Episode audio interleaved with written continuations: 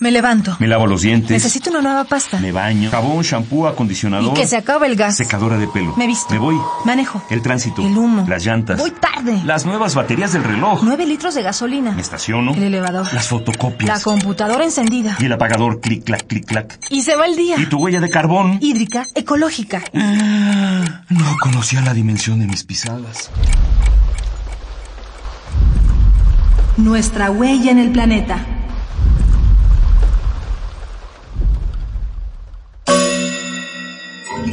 Residuos. En un mar de basura. Plásticos. La escalofriante isla de la basura.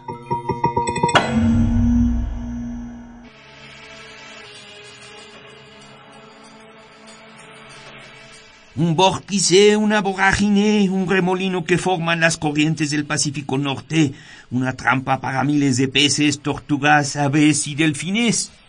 Un espiral marino que atrapa 4 millones de toneladas de basura provenientes de los cinco continentes.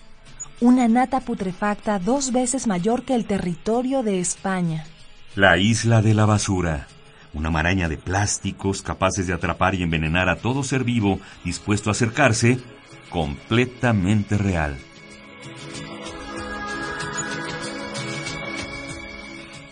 El plástico es barato, práctico, desechable. Está en todas partes y sirve para todo.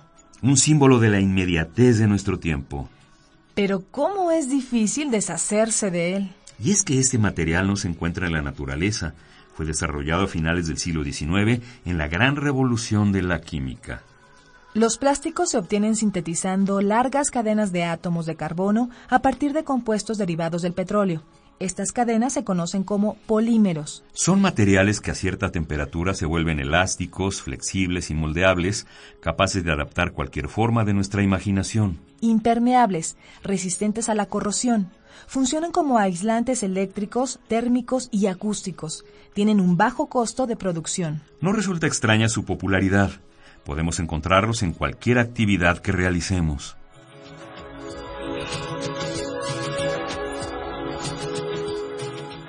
Sin embargo, los plásticos derivados del petróleo no son biodegradables. Es decir, prácticamente no existen bacterias, hongos u otros organismos que los degraden y reincorporen a los ciclos naturales.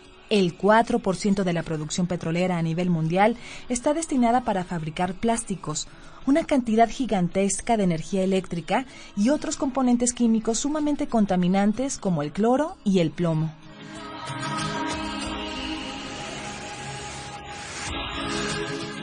Nuestra sociedad se ha vuelto adicta a los plásticos.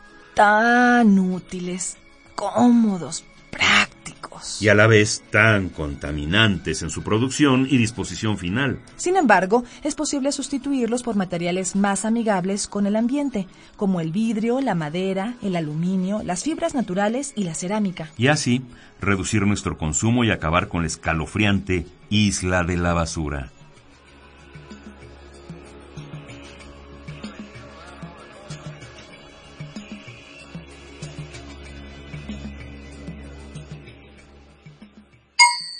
Ecopuma. Tres ideas para que hagamos la diferencia. Prefiere ropa que sea elaborada con fibras naturales en lugar de fibras de plástico. Elimina las bolsas de plástico de tu consumo diario. Mejor utiliza las de tela, mimbre o yute. Evita utilizar productos desechables, pero si es indispensable que lo hagas, usa los biodegradables como plumas de polímero de maíz o platos de caña de azúcar. Hagamos la diferencia. Ecopuma, Universidad Sustentable.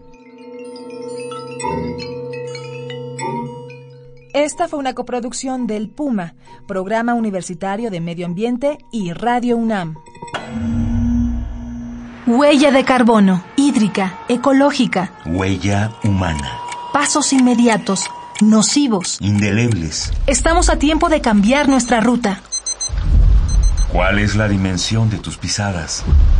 Nuestra huella en el planeta.